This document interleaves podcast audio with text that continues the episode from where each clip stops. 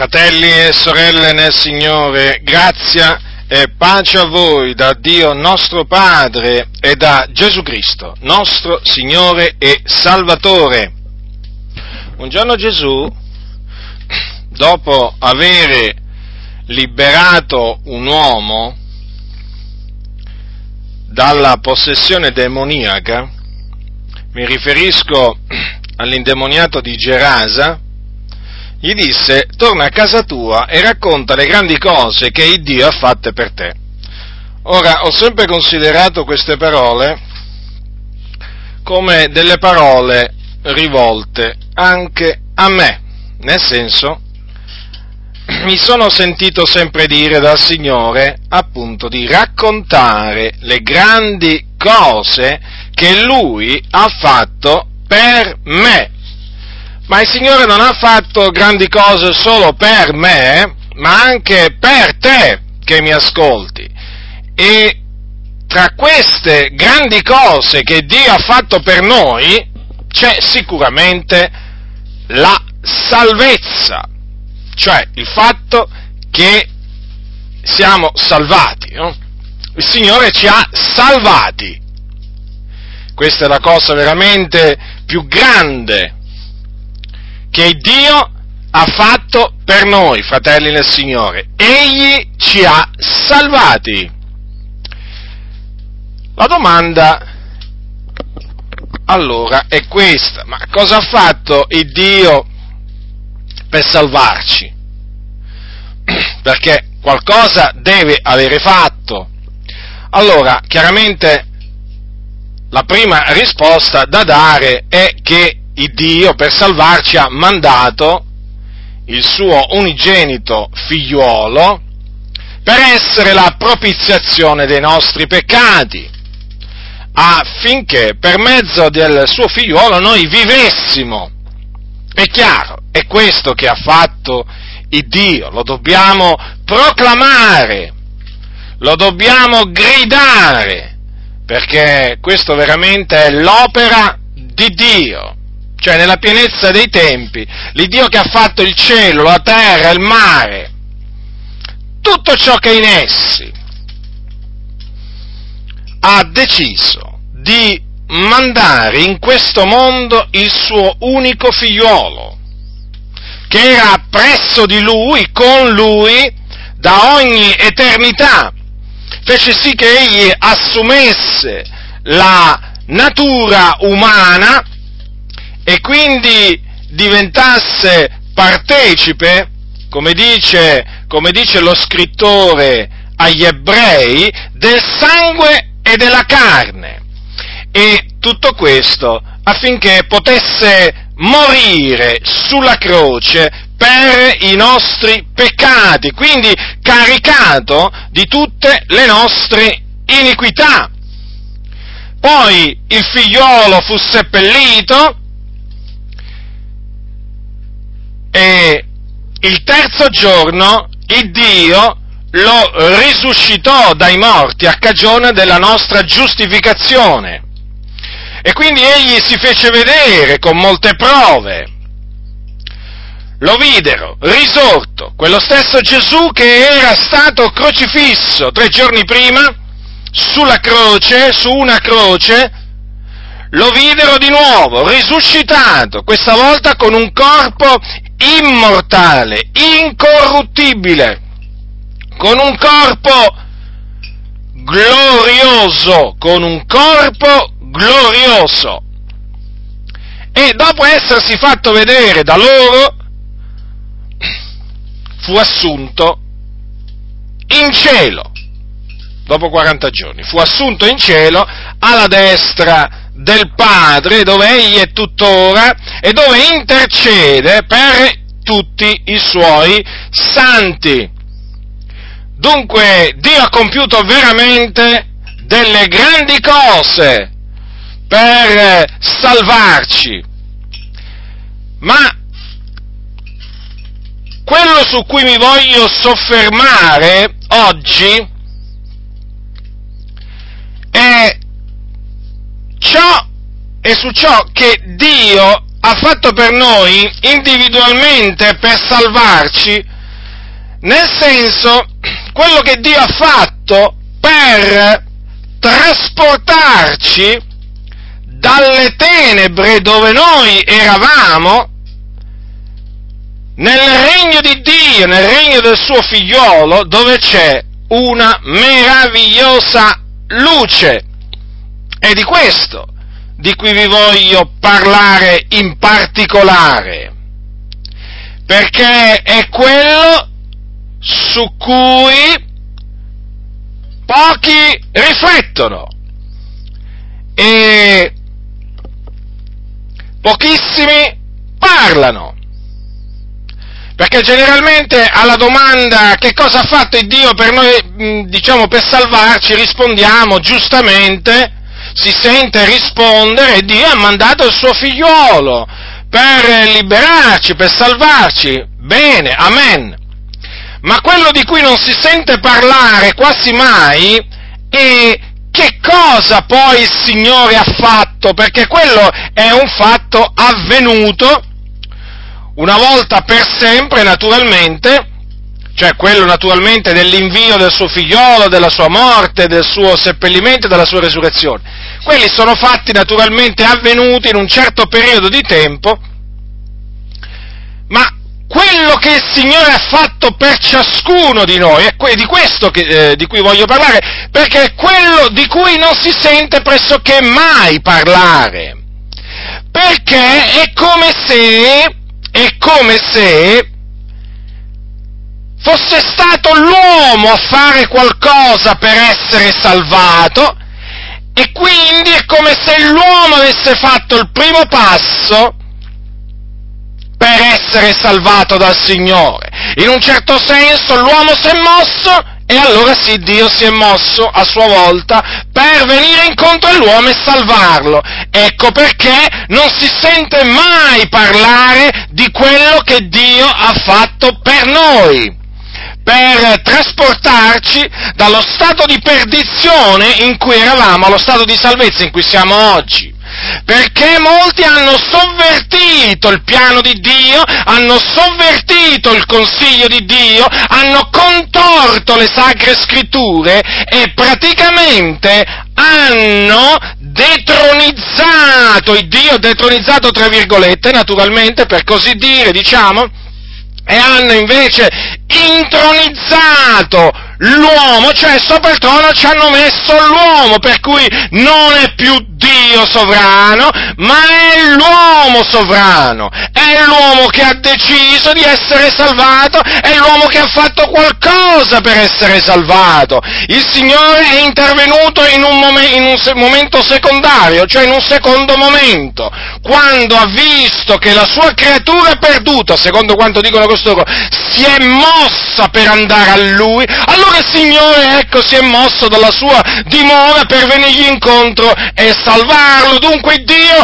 era sul trono a mo' di spettatore, ad aspettare che la sua pecora perduta, eh, praticamente si mettesse a cercare e a trovare il pastore. Già perché non è più il pastore che è andato in cerca ed ha trovato la pecora perduta, no, è la pecora perduta che secondo questi cianciatori si è messa in moto per cercare e trovare il buon pastore.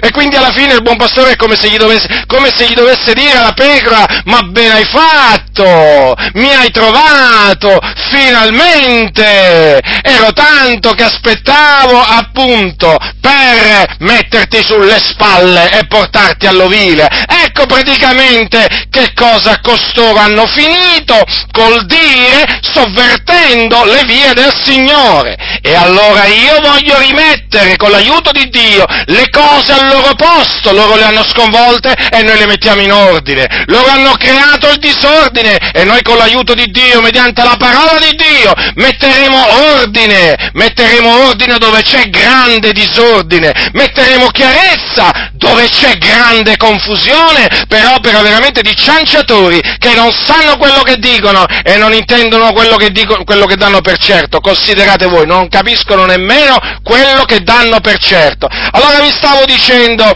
che cosa ha fatto il Dio per noi.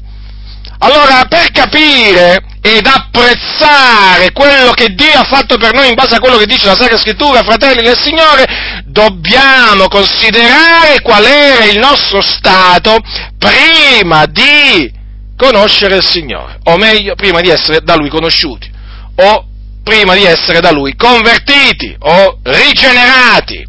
Allora, in che stato ci trovavamo, fratelli del Signore? La Bibbia ci definisce così. La Bibbia ci definisce schiavi, schiavi del peccato. Infatti dice che eravamo un tempo, una volta, servi di varie concupiscenze e voluttà.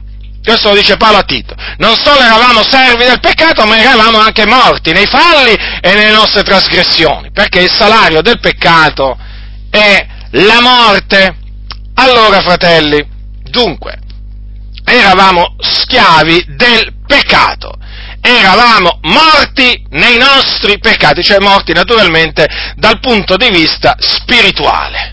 Quindi, a motivo del peccato, noi ci trovavamo in questa situazione, in questa situazione drammatica, disperata, orribile, perché essendo schiavi del peccato e morti nei nostri peccati, noi eravamo nemici di Dio e sulla strada che mena in perdizione, perché eravamo perduti. I nemici di Dio, affinché naturalmente si sappia, sono perduti, non è che sono salvati, i nemici di Dio sono perduti. Allora noi eravamo perduti.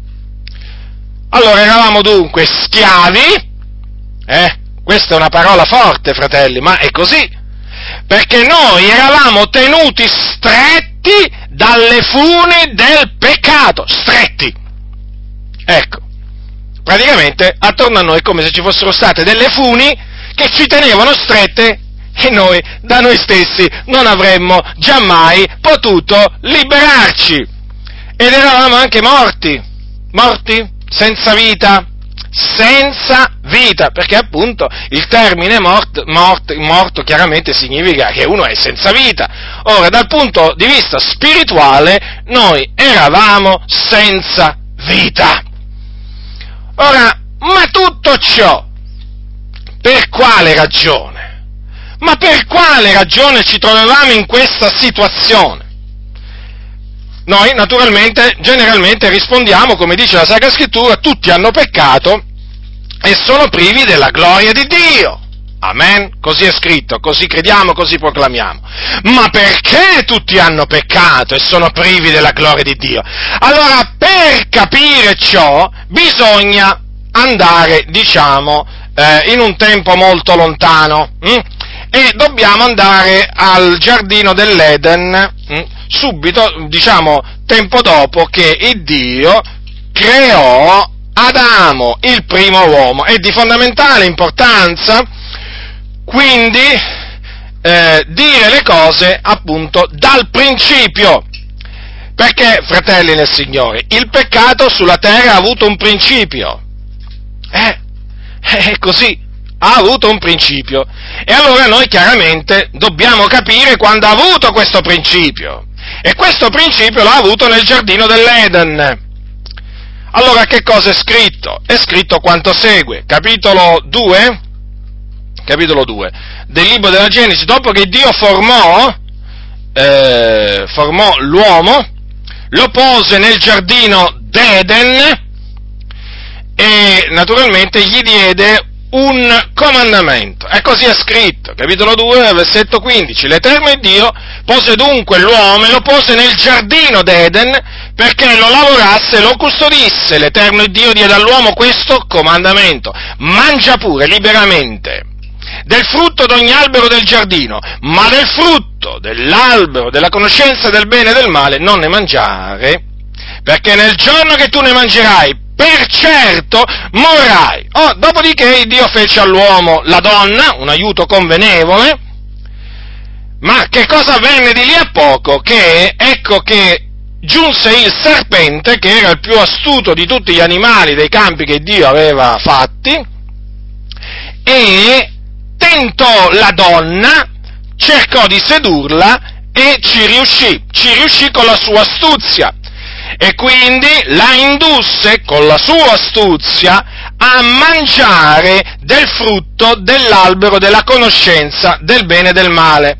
Dopodiché la donna ne diede al marito che anche lui ne mangiò e allora dice la Bibbia si apersero gli occhi ad ambedue e si accorsero che erano ignudi, certo, perché appunto non avevano vestiti addosso, non avevano vergogna l'un dell'altro, peraltro, eh, perché ancora il peccato non era entrato nel mondo, ma quando appunto ehm, gli si aprirono gli occhi perché il peccato eh, subentrò il peccato, eh, allora ecco, vedete che si accorsero che erano ignudi e cucirono delle foglie di fico e se ne fecero delle cinture. Dopodiché il Signore, sul far della sera, eh, camminando nel giardino, eh, si mise a camminare nel giardino e l'uomo e sua moglie si nascosero dalla presenza di Dio perché avevano paura, no? presi, presi, dalla paura praticamente. Eh? presi dalla paura e poi chiaramente il Signore eh, eh, diciamo, dichiarò i suoi, i suoi giudizi i suoi giudizi chiaramente contro, sia contro il serpente che aveva sedotto la donna, sia contro la donna e anche contro l'uomo. Ecco dunque, fratelli nel Signore, come il peccato è entrato nel mondo e il peccato è passato su tutti gli uomini, su tutti gli uomini, eh? Mm. Quindi nessuno, nessuno escluso, questo significa, eh? Questo significa, quindi compresa anche Maria, la madre di Gesù, che voi sapete che la Chiesa Cattolica Romana l'ha fatta diventare, al pari di Gesù, diciamo, l'altro essere umano non, diciamo, l'altro essere umano senza peccato, praticamente, nato senza, ehm, senza peccato, non solo, poi praticamente dicono che lei non ha mai peccato durante tutta la sua vita perché è stata preservata dal peccato, quindi sia eh, nel momento in cui è stata concepita, e sia naturalmente poi durante la sua vita, questa chiaramente è una, è una, delle tante eresie della Chiesa cattolica romana che nel corso del tempo ha introdotto nella sua teologia, sconvolgendo veramente tutta la parola, la parola del Signore, quando invece la Sacra Scrittura dice che solo Gesù Cristo è, è, diciamo, è, è stato generato dallo Spirito Santo, quindi l'unico uomo che eh, sia nato, nato senza peccato è appunto il Signore Gesù Cristo. Ora vi stavo dicendo appunto che il peccato è passato su tutti gli uomini. E infatti cosa dice Paolo? Per mezzo di un solo uomo il peccato è entrato nel mondo. Ecco, vedete? Nel mondo il peccato è entrato per mezzo di un solo uomo, cioè Adamo. Allora, che cosa eh, significa questo? Cioè, che cosa significa che per mezzo di un solo uomo il peccato è entrato nel mondo? Che praticamente tutti i discendenti di Adamo hm, nascono, nascono sotto il peccato. Nascono con il peccato dentro di loro cioè praticamente con il peccato che abita in loro. Difatti, difatti, che cosa dice per lo Spirito Davide in un salmo? Davide dice queste parole molto eloquenti, dice così, dice così, ecco, Salmo 51, io sono stato formato nella iniquità e la madre mia mi ha concepito nel peccato. Dunque, Davide si rendeva conto, era consapevole appunto della sua natura umana. Qual era dunque la, la, diciamo, il nostro stato eh, davanti a Dio prima di convertirci? Cioè la, natu- la nostra natura umana, ma in che stato si trovava? In che stato si trovava? Era in uno stato di completa depravazione, corruzione, fratelli nel Signore. Eh già, proprio così, proprio così. E badate bene, badate bene che il Signore ha confermato ciò a più riprese, dicendo peraltro, dopo che mandò, eh, dopo che, dopo che mandò il, cioè ai tempi del diluvio, eh, che, cosa disse, che cosa disse il Signore? Che i disegni, i disegni del cuore dell'uomo sono malvagi fin dalla sua fanciullezza. Questo praticamente lo disse dopo il diluvio. Quindi considerate la testimonianza di Dio, eh? I disegni del cuore dell'uomo sono malvagi fin dalla sua fanciullezza. Ecco, prendete un fanciullo, un fanciullo, un qualsiasi fanciullo. Ecco, la testimonianza che Dio dà, cioè i disegni del cuore dell'uomo sono malvagi fin dalla sua fanciullezza. Quindi ecco perché Ecco perché la Bibbia dice, cioè la sapienza dice che la follia è legata al cuore del fanciullo. Perché è legata al cuore del fanciullo la follia? Ma perché nel cuore del fanciullo c'è il peccato. E di fatti, e di fatti, i fanciulli, cioè l'uomo, sin da quando è piccolo, mostra una condotta ribelle, disordinata. Eh? Eh, ma è così, fratelli e sorelle, la scrittura non può essere annullata. Quindi, che cosa proclama la Sacra Scrittura? Che la natura dell'uomo che vive lontano da Dio, eh, la, natura, eh, la natura umana è una natura oltremodo corrotta, in cui non v'è alcun bene.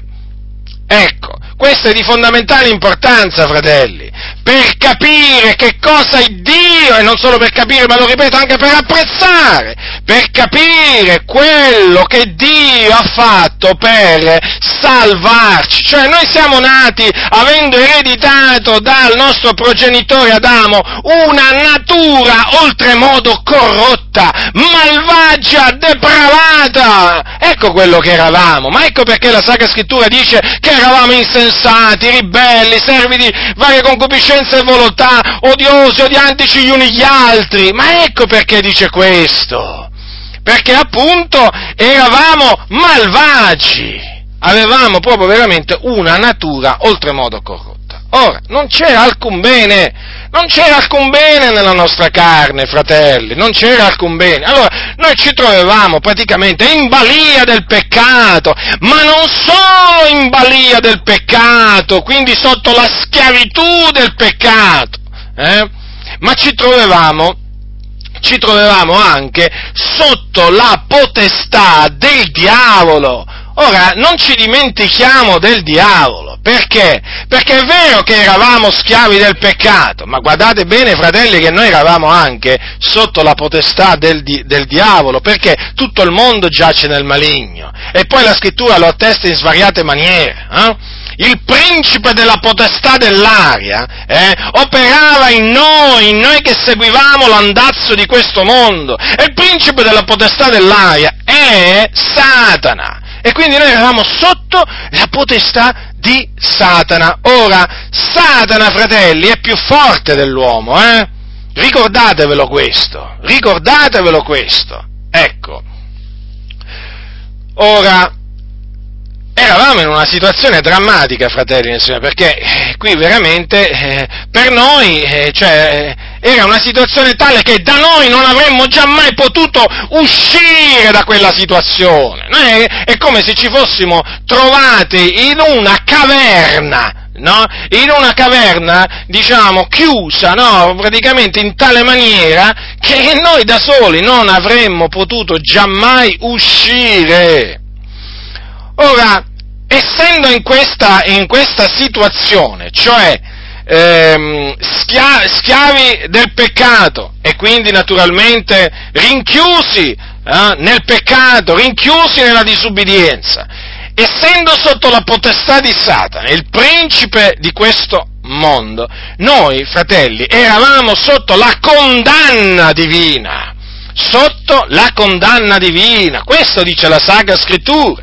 Infatti dice così l'Apostolo, l'Apostolo Paolo, cosa dice ai santi di Roma? Dice che con un solo fallo la condanna si è estesa a tutti gli uomini, a tutti, quindi nessuno, nessuno escluso. E quindi, come dice ancora, per la disubbidienza di uno solo uomo i molti sono stati costituiti peccatori. Vedete cosa dice qua? Costituiti. Noi eravamo stati per la disubbidienza di, eh, di Adamo costituiti peccatori, praticamente da quando siamo nati. È proprio così, fratelli nel Signore. È proprio così. Ora, noi eravamo sotto la condanna divina l'ira di Dio pesava sopra di noi. E noi, eh, naturalmente, ehm, eravamo inconsapevoli, inconsapevoli di tutto ciò, nel senso, nel senso, noi non sapevamo, noi non sapevamo eh, che Dio abborriva le nostre opere malvagie, noi non conoscevamo il Signore, noi non conoscevamo la Sua parola, non conoscevamo la Sua volontà, Era, eravamo nell'ignoranza, nell'ignoranza a motivo dell'induramento del cuore nostro, eravamo proprio estranei alla vita di Dio. Eravamo veramente lontani da Dio, fratelli nel Signore, lontani da Dio. Dunque, considerate allora attentamente, attentamente che cosa eravamo, in che situazione ci trovavamo prima di conoscere il Signore. Ora, da noi stessi, ma da noi stessi, no? adesso che il Signore ci ha illuminati, adesso veramente che abbiamo conoscenza, ma da noi stessi, ma riflettiamo, fratelli, alla luce di quello che dice la Sacra Scrittura, ma da noi stessi noi cosa avremmo potuto fare per salvarci? Cioè, avremmo potuto forse con un cosiddetto libero arbitrio, avremmo potuto noi andare al Signore? Avremmo potuto noi volgerci al Signore con la nostra volontà? No, fratelli nel Signore, no.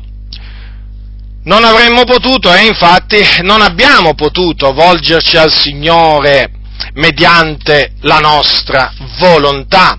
Perché? Perché la nostra natura umana era così corrotta che anche la nostra volontà hm, era schiava del peccato, era sotto la potestà del diavolo.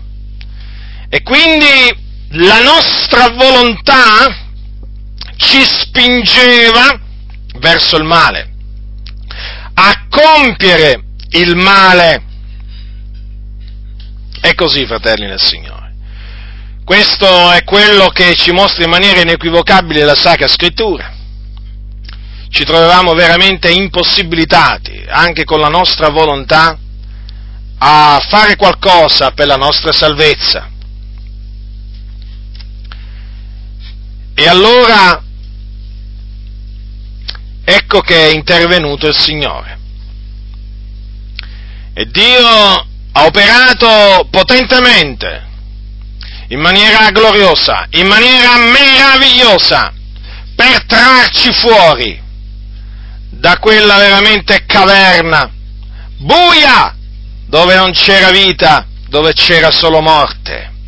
Il Signore veramente è venuto Lui a rompere le funi è venuto lui veramente a spezzare le sbarre di ferro, le porte di rame, che ci tenevano separati da lui.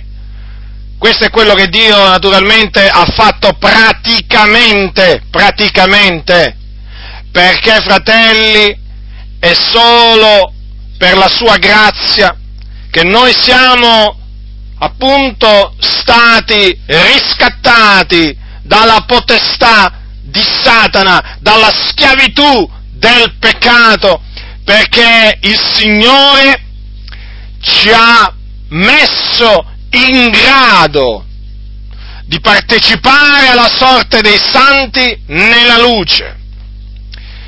In altre parole, il Signore è venuto, ci ha liberati e ci ha vivificati.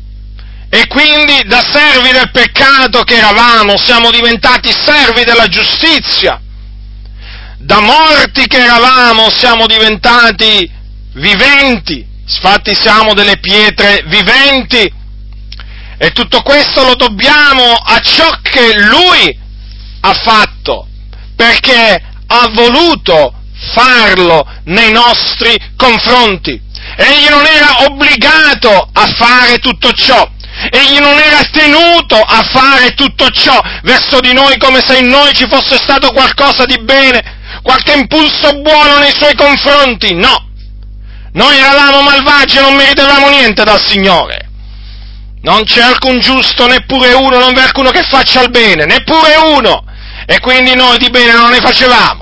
Nella nostra carne non albergava nessun bene. E quindi il Signore non poteva vedere in noi qualcosa di buono. E badate bene, state attenti anche a quelli che dicono ma il Signore previde che in noi ci sarebbe stato qualcosa di buono. Non è vero neppure questo. O meglio, chiaramente il Signore previde che noi saremmo stati salvati, ma non è in virtù di questo che il Signore ci ha salvati. Perché? Perché il Signore ci ha salvati di sua volontà, perché così è a Lui piaciuto. Allora, vedete fratelli nel Signore, il Dio, vi ho detto prima, ci ha messo in grado. E in che maniera ci ha messo in grado? Dandoci di credere, perché per essere salvati dal peccato e per essere vivificati occorre credere nel Signore Gesù Cristo, occorre avere fede. Perché? Perché chiunque crede nel Signore Gesù Cristo, che ottiene la remissione dei suoi peccati, che viene affrancato dal peccato, e chiunque crede in Gesù Cristo, che nasce da Dio, cioè nasce di nuovo. E dunque, il Signore che cosa ha fatto per noi, fratelli? Ci ha donato la fede, ci ha donato la fede, la fede che un tempo noi non avevamo. Ad un certo punto abbiamo avuto la fede, abbiamo creduto perché Dio ci ha dato la fede. Infatti a noi ci è stato dato rispetto a Cristo di credere in Lui, dice Paolo, dice Paolo in una delle sue epistole. Ci è stato dato appunto perché la fede non è qualche cosa di innato nell'uomo, o non è qualche cosa che l'uomo chiede a Dio, no, nella maniera più assoluta, o che merita di ricevere da Dio, no, nella maniera più assoluta. La fede è il dono di Dio che appunto si riceve da Dio e noi abbiamo ricevuto questa fede preziosa e appunto che ci ha mm, dato, diciamo, la possibilità di accedere a questa grazia salutare. Ecco, fratelli nel Signore, che cosa ha fatto il Signore per salvarci dal peccato e dalla perdizione eterna. Certo, perché quelli che sono schiavi del peccato sono sulla strada che mena in perdizione, alla perdizione eterna, nel tormento eterno. E quindi ecco che cosa ha fatto il nostro grande Dio per strapparci dalla potestà delle tenebre e trasportarci nel regno del suo amato figliuolo, dove c'è la luce, dove risplende la luce dell'Eterno e dove per la sua luce noi vediamo la luce.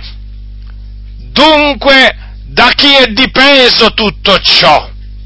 Da chi è dipeso tutto ciò? Da una sorta di libero arbitrio che possiede l'uomo all'interno? Eh? Praticamente dalla capacità di scegliere il bene e il male, dall'assoluta libertà che ha l'uomo, eh, come dicono appunto taluni? No, fratelli nel Signore, lo ribadisco. No, perché tutto ciò è dipeso dalla volontà di Dio. Ecco perché dice Paolo che non dipende dunque né da chi vuole né da chi corre, ma da Dio che fa misericordia. Ecco perché Giacomo, il fratello del Signore, dice che egli ci ha di sua volontà generati mediante la parola di verità, di sua volontà. Ecco perché appunto la Bibbia ci dichiara nati da Dio, perché noi appunto siamo nati da Dio per la sua volontà. Se è Lui che ci ha generati, è evidente, è evidente che siamo, siamo, stati, diciamo, siamo nati di nuovo per la sua volontà e non per la nostra, perché praticamente è chi genera, no? E chi genera, cioè noi siamo stati generati. Allora, è il generato o chi genera? Praticamente che decide. Questo è il punto. Questo è il punto, fratelli nel Signore. Beh, a sentire parlare tanti pastori è il generato che ha deciso praticamente di essere rigenerato. E praticamente è come se io dovessi chiedere a una persona, vado, vado per la strada e gli dico, senti te, è un pagano, eh, gli dico, senti te, ma eh, voglio dire, chi ha deciso di venire al mondo, cioè che tu venissi al mondo, hai deciso tu o qualcun altro? Beh, lui sicuramente mi dirà, guarda, io non ho deciso. Hanno deciso, lui dirà naturalmente, in base alla sua conoscenza, hanno deciso i miei genitori, quindi lui attribuisce praticamente il fatto che esiste alla volontà di qualcun altro e non alla sua volontà. E quindi, vedete, è come se io praticamente allora andassi, andassi, per strada e invece uno mi rispondesse no no sono stato io a decidere eh, io sono in questo mondo per la, mia, per la mia volontà ora come considerereste voi una tale persona? Eh? Cioè, una persona normale risponde appunto che sono stati i suoi genitori, prendiamo un pagano, eh? Una persona normale risponde, no, guarda, è eh, per la volontà dei miei genitori che io sono, che io sono in questo mondo. Ma se uno ti dovesse rispondere, eh, se uno ti dovesse rispondere, no, ma guarda, io sono, sono, venuto in questo mondo, l'ho deciso io, ho voluto io, perciò quando ho voluto io, come ho voluto io, sono venuto in questo mondo. Ora, voi come considerereste questa persona? Una persona sicuramente che ha dei problemi, e mica, e mica piccoli, ma dei, dei grossi problemi. Ora invece oggi che cosa sentiamo nelle comunità? Che è dipeso la, nuova, la nostra nuova nascita praticamente la nostra seconda nascita, quella spirituale, è dipesa dalla nostra volontà. Oh, vedi tu la follia, vedi la stoltezza, come veramente è penetrata in mezzo al popolo del Signore, e si fa sentire dai pulpiti, e si fa sentire dai pulpiti, noi abbiamo voluto, tu hai voluto, fratello, se tu non avessi voluto, il Signore non avrebbe potuto fare niente nei tuoi confronti, non avrebbe potuto mai salvarti. Quindi avete capito, no? Praticamente credente, questi credenti di queste comunità vengono fatti credere che loro sono stati salvati per la loro volontà, che loro sono nati di nuovo per la loro volontà, quando non è assolutamente così, perché noi siamo stati salvati per la volontà di Dio, noi siamo stati generati per la volontà di Dio, infatti vi dicevo prima, noi siamo nati da Dio, ma allora se siamo nati da Dio, chi ci ha generati a noi? Ci ha generati Dio, ma allora se ci ha generati, ci ha generati di sua volontà o per la nostra volontà? La Bibbia dice di sua volontà volontà. Io credo alla Bibbia. Io credo alla Bibbia, fratelli nel Signore, sia Dio riconosciuto verace, ma ogni uomo bugiardo. Quindi tutti coloro che dicono che noi siamo stati generati per la nostra volontà, mentono contro la verità, sono dei cianciatori, vanno ripresi e ammoniti severamente, perché veramente dicono delle menzogne, mentono contro la verità, contrastano la verità, perché la parola di Dio è verità e dice così, egli ci ha di sua volontà generati mediante la parola della verità. Ecco perché non siamo nati, fratelli, che cosa dice, che cosa dice l'Apostolo Giovanni, discepolo che Gesù amava?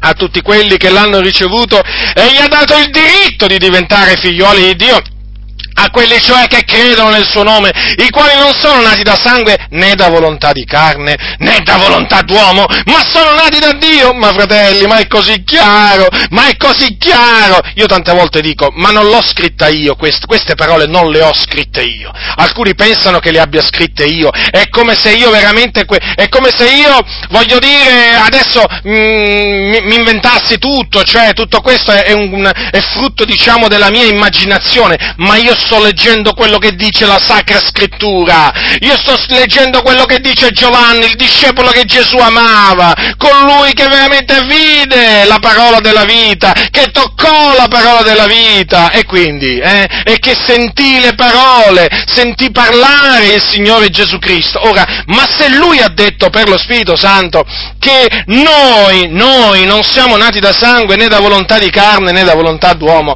ma perché voi ribelli non volete credere a Giovanni? Perché non ci credete? Chi vi ha ammaliati? Chi va ammaliati? Eh? Chi, vi, chi va ammaliati? Eh, vanno ammaliati questi, questi pastori corrotti usciti da queste scuole veramente cosiddette bibliche dove veramente entri sano ed esci malato veramente, entri sano ed esci malato da queste, da queste scuole, ecco perché le chiamo antibibliche, perché veramente ti imbottiscono, ti imbottiscono di filosofia, ti imbottiscono di ragionamenti vani, ti imbottiscono veramente eh, di menzogna. E poi questi escono, è dipeso da noi, siamo noi che l'abbiamo voluto, ma non la leggete la scrittura, ma come leggete? Ma che sta scritto? È pure scritto in italiano, ma io potrei capire magari se fosse scritto in una lingua straniera, in una lingua incomprensibile, uno direbbe ma io qui non ci capisco niente, ma è scritto in italiano! Non sono nati da volontà di cane né da volontà d'uomo, e allora? E allora perché costoro dicono così? Perché ve l'ho detto, hanno deciso di detronizzare Dio e di metterci invece sul trono l'uomo, e infatti l'uomo è diventato sovrano, pensate un po' voi cosa, cosa l'hanno fatto diventare veramente a questo uomo depravato, totalmente corrotto, l'hanno fatto diventare un sovrano, pensate un po' voi, a uno che non può fare un capello bianco o nero, a uno che imbalia, a uno che imbalia di Satana, eh? a uno veramente che imbalia del peccato che serve, lo hanno fatto diventare sovrano, quindi libero di scegliere, di scegliere la via, la, la via, la via che vuole, ve lo ripeto, è come se veramente dovessimo raccontare, diciamo, la parabola, la parabola della, della, pecora perduta al contrario qua, eh, fratelli del Signore, perché qui veramente hanno sovvertito proprio le vie del Signore, perché in base al ragionamento che, che fanno costoro, io ve lo ripeto, non è il pastore che lascia le 99 pecore nel deserto e va in cerca della perduta, no, fratelli nel Signore, questa è la parabola così come sta scritta nella Bibbia, ma la parabola che c'è nella testa, nella mente pervertita di questi pastori è un'altra. No, no, non è, non è così. Non è così, non può essere così, fratelli, perché, eh, perché se è dipeso da noi le cose sono diverse, e se è dipeso da noi vuol dire che siamo noi che abbiamo trovato il pastore. Eh no, eh. E qui, e qui bisogna dire le cose come stanno. No, è stata la pecora perduta, praticamente, la pecora perduta non si sa come, non si sa come, a un certo punto con il suo libero arbitro, con il suo libero, libero arbitro si è messo a cercare il pastore, ma veramente con foga, eh, con tutto veramente se stessa, e la pecora perduta è riuscita a trovare il pastore. Rendete, ma il pastore non, è, non c'è stato nemmeno bisogno che il pastore si muovesse, eh? assolutamente, perché è stata tutta opera della pecora perduta. La pecora perduta ha detto, ha detto oh, mi sono perduto, adesso che faccio? Adesso naturalmente torno al pastore pastore, torno al pastore e chiaramente si è messa in cammino in una maniera appunto che ce lo dovrebbero raccontare come ha trovato veramente finalmente il pastore. E il pastore una volta che se l'è vista davanti la pecora che ha fatto? Eh, voglio dire, se l'è vista davanti, l'ha messa sulle spalle e poi se l'è portata a casa, no? Cioè, ma voglio dire, ma che parabola è questa qua? Ma questa è la parabola dei pervertiti, dei pervertiti veramente, dei cianciatori, eh sì, perché io chiaramente l'ho, l'ho, dovuta rendere così questa parabola per farvi capire, fratelli, il ragionamento perverso che fanno questi, a che cosa deve portare a dire. Ah, questo non ve lo dicono, sì, ma ve lo dico io. Perché nei fatti, fratelli, se voi ci riflettete, eh, e beh, nei fatti è proprio avvenuto così, eh?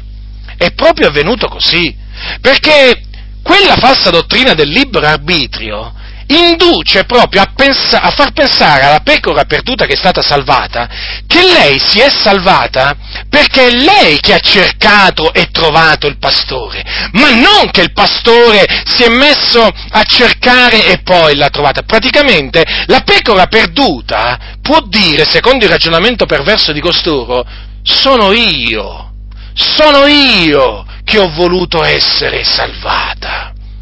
Non sei tu, pastore, eh, che hai voluto salvarmi, ma sono io che ho voluto essere salvato. La salvezza è dipesa dal mio libero arbitrio. Quindi, sì, tu mi hai messo sulle spalle, sì, tu mi hai portato a casa tua, ma bada bene come se gli dicesse la pecora perduta, la pecora salvata poi, no? Al pastore, bada bene, bada bene, che sono io che ti ho trovato. Sono io che ho preso l'iniziativa, sono io, sono io che l'ho voluto quindi, non tu. Vedete, fratelli del Signore, io mi sono stato, mi sono stato trovato costretto a parlarvi in questa maniera, eh? veramente per farvi capire, per farvi capire che cosa sono riusciti nella pratica a fare credere alle pecore del Signore che praticamente è dipeso da loro e non dal Signore. Quindi che cosa ha fatto il Signore? Beh, il Signore alla fine, quando ha visto che questi praticamente hanno fatto il primo passo, eh, e poi li ha accolti. Ma il Signore non ha preso l'iniziativa secondo costoro. Ed è proprio qui il grave errore, appunto, in cui sono cadute tutte queste comunità, nel far credere, appunto, che l'iniziativa l'ha presa l'uomo anziché Dio. Quando la Sacra Scrittura invece dice che l'iniziativa è partita dal Signore Dio, fratelli del Signore. Sì, e l'iniziativa è partita da lui. E badate bene che non è che è partita questa iniziativa, non è che il Signore ha preso questa, l'iniziativa di salvarci eh, dopo che noi siamo nati o che vi posso dire ad un certo punto della nostra vita terrena, no, perché il Signore aveva decretato, fratelli, di salvarci ancora prima la fondazione del mondo, già ancora prima fonda- della fondazione del mondo, infatti il Signore ci ha eletti in Cristo avanti la fondazione del mondo, avendoci predestinati ad essere adottati come suoi figlioli, secondo il beneplacito della sua volontà. O come altresì è scritto che Dio ci ha fin dal principio eletti a salvezza mediante la santificazione dello Spirito e la fede nella verità. Che diremo a queste cose? Che diremo a queste cose? Che l'iniziativa l'abbiamo presa noi? Mm? E quando l'avremmo presa l'iniziativa? E quando l'avremmo presa l'iniziativa? Ma a me se non concesso che noi avessimo preso l'iniziativa, e quando l'avremmo dovuta prendere questa iniziativa? Io veramente me lo domando, ma no, fratelli, noi non abbiamo presa nessuna iniziativa. L'iniziativa l'ha presa il Signore, avendoci predestinati ad essere adottati come suoi figlioli, prima della fondazione del mondo. Ecco perché poi quando è arrivato il momento, un certo momento, e quindi il momento prestabilito da Lui, il Signore ci ha dato la fede per farci diventare suoi figlioli, affinché noi potessimo, affinché noi fossimo adottati come suoi figlioli e affinché quindi il, proponi, il suo proponimento si adempisse nei nostri confronti. Proponimento? Sì, il proponimento dell'elezione di Dio. E così è chiamato, che dipende non da dalla volontà, badate bene, di colui che viene chiamato, ma dalla volontà di colui che chiama. Perché, fratelli, ritorniamo sempre al discorso, diciamo, iniziale. Eh? Dalla volontà di Dio è dipeso tutto ciò. Infatti il proponimento dell'elezione di Dio dipende non dalle opere, ma dalla volontà di colui che chiama. Ecco perché diciamo che Dio fa misericordia a chi vuole e non a chi vuole ricevere misericordia, no, ma a chi vuole lui fare misericordia, secondo che disse Dio a Mosè, io farò grazia a chi vorrò far grazia. Che diremo dunque a queste cose, fratelli nel Signore? Che Dio veramente ha fatto cose grandi per noi. Ha fatto tutto. Praticamente, come dice la Sacra Scrittura, tutte le cose sono da Lui, per mezzo di Lui e per Lui. E noi, fratelli, abbiamo solo di che ringraziarlo, di che gloriarci, ma nel Signore. Ah, qualcuno dirà, ma allora tu escludi che l'uomo abbia una volontà umana? No, no, non lo escludo mica, sarei un folle se lo escludessi, ma come vi ho detto, la volontà dell'uomo senza Dio è schiava del peccato, è schiava del peccato e quindi ha bisogno di un intervento esterno da parte di Dio che appunto metta in grado questa volontà corrotta, che la metta in grado appunto di volgersi al Signore. Ecco perché è scritto che nessuno, disse Gesù, può venire a me se non che il Padre, il quale mi ha mandato, lo attiri. Lo attiro se non gli è dato dal Padre. Perché? Perché l'uomo, l'uomo può decidere, usiamo questa espressione, eh, di andare a Gesù solamente se il Padre glielo concede, attirandolo a Cristo Gesù. E quindi, vedete, eh, dipende, dipende, l'andare a Gesù dipende da Dio, dalla volontà di Dio e non certamente dalla volontà dell'uomo. Certamente poi quando l'uomo non va a Dio è chiaro che noi diciamo non ha voluto andare al Signore, ma non ha voluto perché non ha potuto, essendo che non gli è stato dato di andare a Cristo. Sono parole di Gesù. Ci vogliamo credere o non ci vogliamo credere? Io ci voglio credere. Ci credo ho creduto, perciò ho parlato. Perché oggi molti non parlano di queste parole che ha detto Gesù? Le detestano, non le sopportano. Perché? Perché queste parole vanno a demolire tutto il loro castello che hanno costruito sopra il libero arbitrio. Loro ci hanno costruito praticamente un castello, un castello di menzogne. Praticamente queste parole, basta solo, bastano solo queste parole di Gesù, no? Per veramente spaccargli tutto questo, tutto, fargli cadere tutto questo castello praticamente. Eccetto, perché vanno a colpire il libero arbitrio arbitrio. Queste parole di Gesù vanno a colpire in pieno il libero arbitrio e colpendo il libero arbitrio cade tutto il castello di menzogne. Avete capito dunque? Quindi noi crediamo certamente eh, che l'uomo ha una volontà, ma fratelli nel Signore, con quella volontà non può andare a Gesù. Non può andare a Gesù a meno che il Dio interviene nella sua vita e lo costringe, lo costringe ad andare a Cristo, o lo persuade affinché vada a Cristo. Non c'è altra maniera, fratelli, per andare a Gesù se non quella di essere attirati dal Padre a Gesù. Ma riflettete un momento alla vostra testimonianza personale. Sicuramente molti di voi, eh, diciamo, io non, di molti di voi non conosco la vostra testimonianza personale, però vi esorto a considerare attentamente la vostra testimonianza personale. Ora, ad un certo punto voi vi siete sentiti attirati a Gesù Chiaramente è così, fratelli nel Signore, non potete dire, non potete dire, diciamo, altro. Voi dovete riconoscere che a un certo punto vi siete sentiti attirati a Cristo, nel senso che vi siete sentiti di andare a Cristo. Mm? Ora, domandatevi come mai voi avete sentito di andare a Cristo, siete andati a Cristo e Cristo vi ha salvati, mentre altri non hanno sentito di andare a Cristo. Ponetevi questa domanda, eravate migliori? Eh? No, non eravate migliori degli altri, perché al Padre è piaciuto di darvi di andare a Cristo. E perché al Padre è piaciuto di, andare, di darvi, eh, diciamo, di andare a Cristo? Perché il Signore Dio vi ha eletti in Cristo avanti la fondazione del mondo. Ecco qual è la ragione, fratelli nel Signore.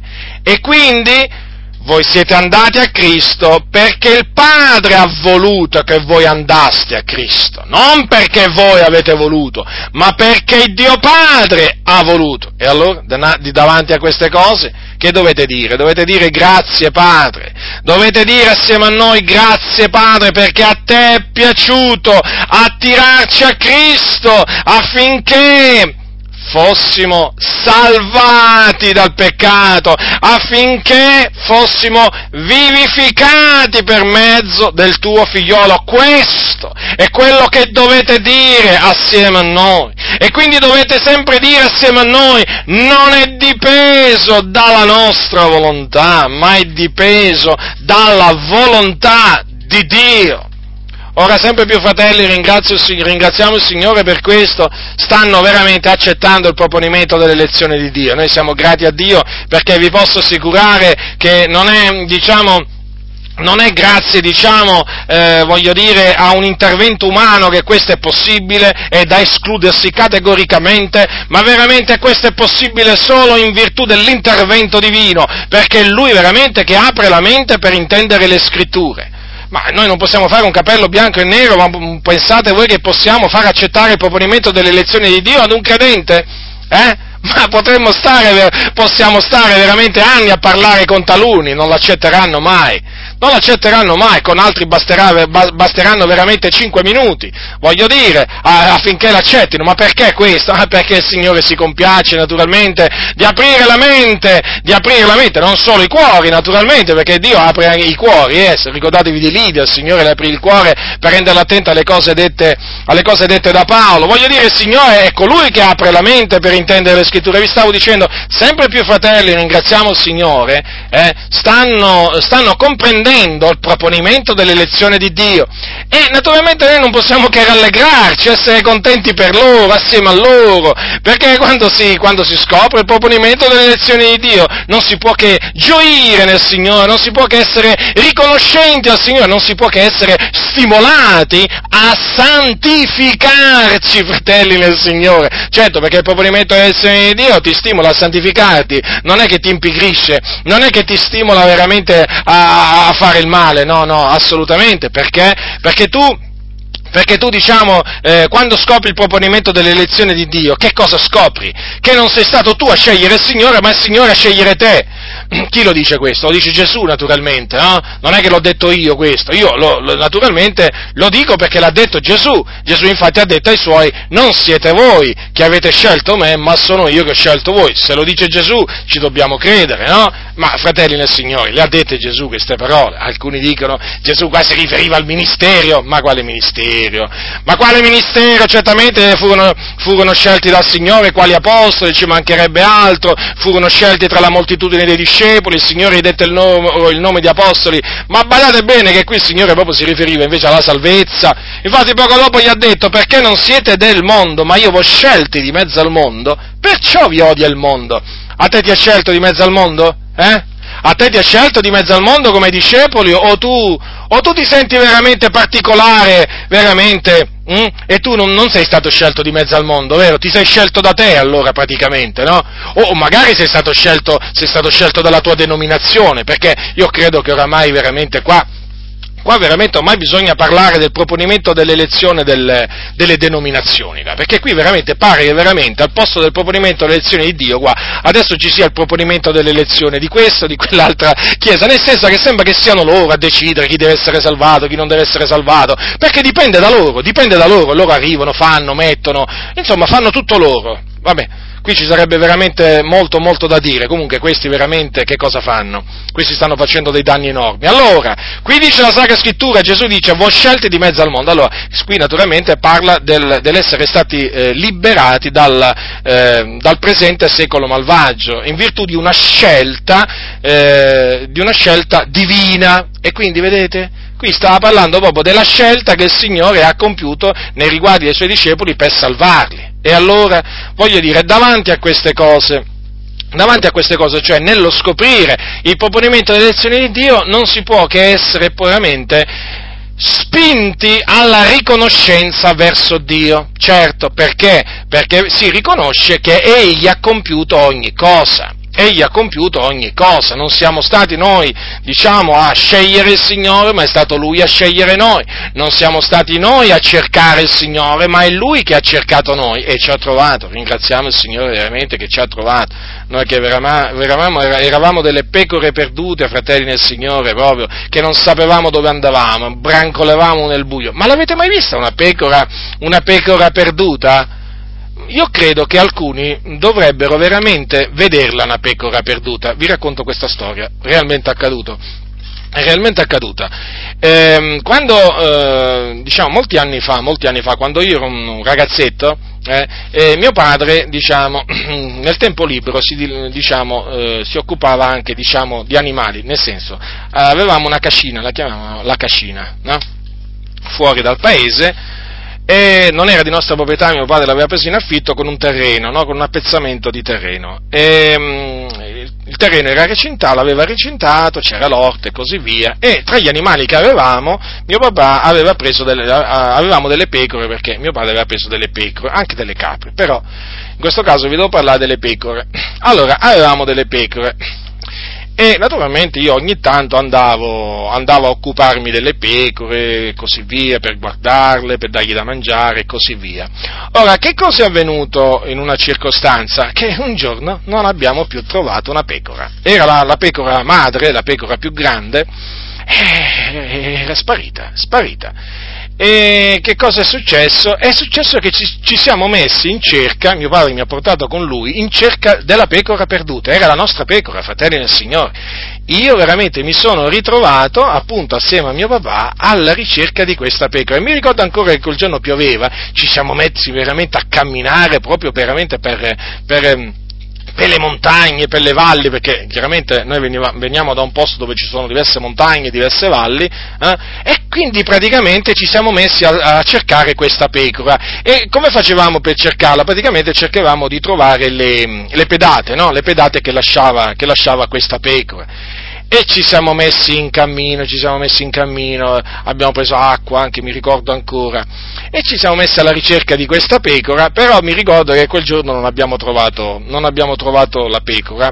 E dovunque incontravamo qualcuno mm, gli dicevamo ma avete visto una pecora da queste parti eh, camminare, insomma facevamo queste domande appunto perché sta, eravamo in cerca proprio della nostra pecora perduta, che era una bella pecora poi. E allora Niente, niente, non l'abbiamo trovata. E allora cos'è successo invece? È successo praticamente che un giorno, un giorno abbiamo ricevuto eh, la, la notizia adesso non ricordo se tramite i carabinieri mio papà fu avvisato, comunque che era stata avvistata una pecora in un paesino là, eh, parecchio, abbastanza lontano da dove, da dove, la pecora stava prima. E praticamente mh, mm, eh, questa, era, questa, pecora veramente poverina, era sbandata, proprio, la vedevano tutti, era una pecora perduta, no? E eh, praticamente eh, ci è stata segnalata questa pecora e poi chiaramente mio papà è andato, è andato, a prenderla. Ma per dire, no, ma questa pecora, immaginate un po' voi chi l'ha vista questa pecora. Cioè, ma voi cosa pensate che, che pensava? Che questa pecora cercava il pastore? Semmai la gente diceva sicuramente ci sarà un, il pastore di questa pecora sarà in cerca di, questo, di, questa, di questa, pecora. E di fatti era proprio così, però noi non c'eravamo, non c'eravamo riusciti a trovarla. Allora, fratelli, ringraziamo il Signore Ringraziamo il Signore che noi, pecore perdute, non sapevamo dove, dove andavamo, siamo stati cercati dal Signore, ma anche trovati, eh, perché non ce lo dobbiamo mica dimenticare questo, sapete, ci ha cercati e anche trovati, eh, perché noi quella volta la pecora non l'abbiamo trovata, eh, poi ci è stato segnalato chiaramente, però mi ricordo che siamo tornati a casa senza pecora. Però vedete il Signore nella sua grande nella sua grande misericordia, vedete, si è, si è messo, eh, si è messo diciamo, è venuto a cercarci e ci ha trovati e ci ha, ci ha, presi veramente sulle spalle e ci ha portati a casa. Questo ve l'ho voluto raccontare giusto no, per quelli che dicono che l'uomo il libero arbitrio, che dipende da lui, ma quale dipende da lui? Ma se fosse dipeso da noi, fratelli del Signore, saremmo ancora a brancolare nel buio, guardate, ve lo posso assicurare, saremmo veramente a brancolare nel buio. E eh, vorrei dire, vorrei dire, saremmo, voglio dire, se fosse, se, se fosse dovuto dipendere da noi, ma noi saremmo all'inferno. Ma saremmo all'inferno, sicuramente, ma è proprio perché non è dipeso da noi la salvezza, eh? ma è dipesa dal Signore che noi siamo salvati, perché vedete il Signore ha fatto in modo che nel tempo da Lui prestabilito stabilito, prestabilito, noi credessimo nel suo figliolo Gesù Cristo e quindi ricevessimo ehm, la remissione dei peccati, ricevessimo la, eh, la, la vita. Questa è una grande, è una grande cosa, fratelli nel Signore, veramente di cui dobbiamo parlare, di cui dobbiamo parlare, perché è una grande cosa. Quando diciamo ci si incontra tra fratelli o si parla tra fratelli al telefono, eh, uno diciamo, degli argomenti di cui bisogna parlare è questo, il proponimento dell'elezione di Dio. Perché in questa maniera si parla di quello che di grande Dio ha fatto per noi, fratelli. di grande, è una cosa che veramente io talvolta quando ci rifletto, ma è una cosa così grande, così grande veramente che sono delle cose così alte che non, non, non, posso, non, posso, raggiungere veramente l'altezza di queste cose, così profonde che non ne posso vedere veramente la profondità, perché sono veramente delle cose grandi, ma rifletteteci fratelli, rifletteteci. Cioè, il Signore, il Signore quello che ha fatto per noi, lo ha fatto in virtù del suo proponimento che risale a prima della fondazione del mondo. Cioè, a un tempo in cui non esisteva nulla. Non è una cosa grande questa, ma non è una cosa grande che il Signore ci ha scelti a salvezza in quel tempo quando non esisteva ancora la sua creazione. Ma io la ritengo una cosa meravigliosa, una cosa grandiosa, di cui veramente noi dobbiamo essere riconoscenti verso il Signore del continuo, ringraziarlo del continuo per questo, perché veramente, fratelli, a Lui è piaciuto salvarci. Non è che è piaciuto a noi essere salvati, a Lui è piaciuto salvarci, fratelli del Signore. Vuoi non essere riconoscente dinanzi, riconoscente verso Dio, dinanzi a questa gloriosa opera? Vuoi non parlarne? E come fai a non parlarne? Come fai a non parlarne? Eh, lo so, e infatti non si può non parlarne, perché quando tu scopri la verità è come se tu scoprissi un tesoro, no? un tesoro di inestimabile valore e quindi vuoi parlarne. Certo, nel parlarne si riceve opposizione, però vedete, parlatene perché questa è la parola di Dio. La parola di Dio si va fortificando, si va così diffondendo e vi dicevo, siamo grati a Dio che si sta diffondendo sempre di più perché sempre più fratelli, sempre più fratelli veramente cominciano a saltare di gioia.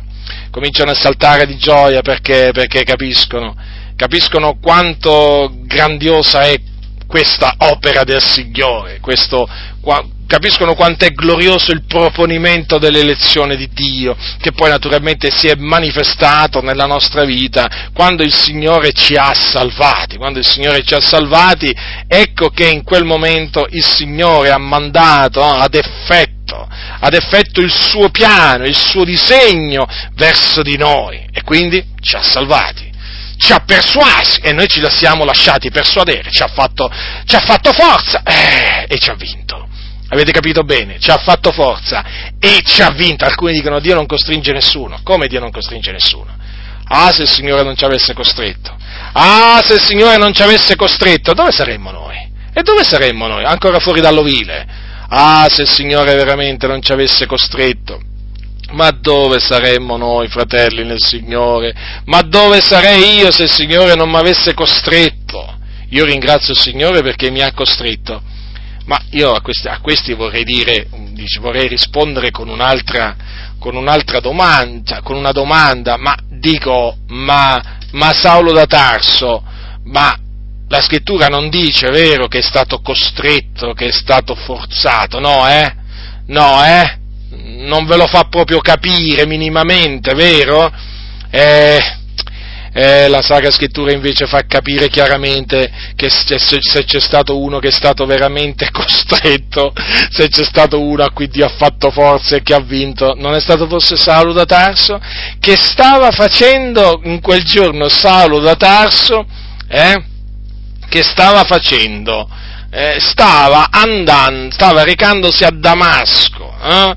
Eh, appunto per menare poi quelli della nuova via a, a, Gerusalemme incatenati e metterli in prigione, perché lui perseguitava a morte i santi del Signore, perseguitava a morte gli eletti. Quindi considerate voi un po', fratelli nel Signore, considerate voi un po' che cosa, che cosa stava facendo, che cosa stava facendo la, eh, Saulo da Tarso, stava proprio nella sua ira, nella sua ira recandosi recandosi, recandosi a Damasco a perseguitare i santi. Ma il Signore che cosa ha compiuto? Ha compiuto un'opera, un'opera meravigliosa. Gli è apparso il Signore Gesù in una visione e gli ha detto, e gli ha detto Saulo, Saulo, perché mi perseguiti? Ma considerate voi, questo uomo che non conosceva il Signore, che pensava di, diciamo, fare una cosa gradita a Dio perseguitando i santi del Signore, a un certo punto si vede, si vede, diciamo, vede il Signore, perché lui ha visto il giusto, il Signore gli ha parlato, il Signore gli ha parlato e lo ha, e lo ha naturalmente salvato, lo ha salvato e lo ha costituito, e lo ha costituito ministro. Badate bene, perché il Signore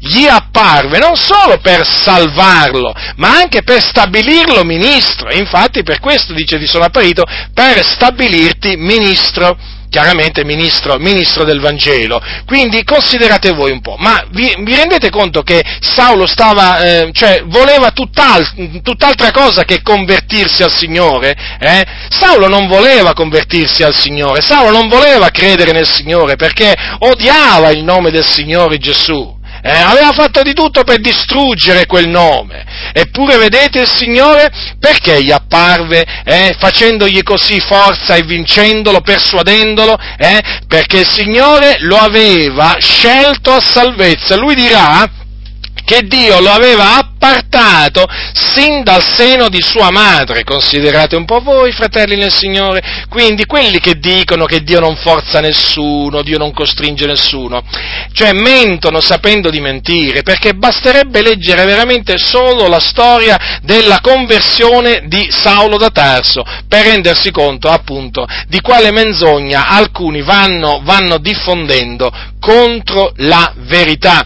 Dunque il Signore a lui è piaciuto salvarsi e, e naturalmente per salvarci ci ha persuasi e ci ha fatto forza, appunto dandoci la fede, mettendo in noi il desiderio di andare a Cristo. Ecco, quindi è questo quello che il Signore ha fatto, talché noi possiamo dire, possiamo dire che appunto non è dipeso da noi, ma è dipeso dal Signore, perché è Lui che ci ha messo in grado eh, di partecipare alla sorte dei santi nella luce, eh, dandoci la fede, fratelli nel Signore, dandoci la fede, perché la fede procede da Dio, l'uomo non può ricevere cosa alcuna se non gli è data dal cielo. Quindi anche la fede, fratelli, c'è stata data, ci è stata data. E mediante la fede abbiamo avuto accesso a questa grazia nella quale vi esorto a stare saldi fino alla fine, perché fratelli nel Signore, ecco, abbiamo, c'è stato un inizio, grazie a Dio, abbiamo creduto, ma dobbiamo altresì perseverare nella fede fino alla fine, perché dice Gesù, chi avrà perseverato sino alla fine sarà salvato, come dice anche in un altro passo della Sacra Scrittura, il mio giusto vivrà per fede, se si tira indietro l'anima mia non lo gradisce. Quindi abbiamo ottenuto questa fede perché al Signore è piaciuto donarci, eh, donarci la fede, avendoci naturalmente eletti a salvezza eh, fin dal principio, però questa fede, fratelli, manteniamola, conserviamola fino alla fine, fino alla fine, non gettiamola, non gettiamola via perché è una fede preziosa preziosa, fratelli, è una fede preziosa, conserviamola fino alla fine, affinché veramente possiamo, possiamo poi in quel giorno entrare nel regno dei cieli. Ecco quindi quello che il Signore di grande ha fatto per me e anche quello che il Signore che di grande ha fatto per te, fratello, sorella nel Signore. E quindi raccontiamo raccontiamo, proclamiamo quello che di grande ha fatto il Signore per noi, quello che Dio ha fatto per salvarci. Non limitiamoci a dire che Dio per salvarci ha mandato il suo unigenito figliolo eh, per essere la propiziazione dei nostri peccati. Non limitiamoci a dire questo, ma parliamo anche di come veramente il Signore eh, ci ha attirati a Cristo parliamo di come il Signore ci ha messo in grado eh, di essere partecipi della sorte dei santi nella luce. Parliamo di tutto ciò, in altre parole, parliamo anche del proponimento dell'elezione di Dio che non dipende dalle opere, ma dalla volontà di colui che chiama. E quindi, eh, dato che dipende dalla volontà di, di, colui che chiama, noi dobbiamo dare e ci sentiamo in obbligo di dare la lode, la gloria, l'onore, la potenza, la sapienza, la benedizione, l'imperio a colui che ci ha chiamati alla sua eterna gloria in Cristo Gesù. La grazia del Signore nostro Gesù Cristo sia con tutti coloro che lo amano con purità incorrotta. Amen.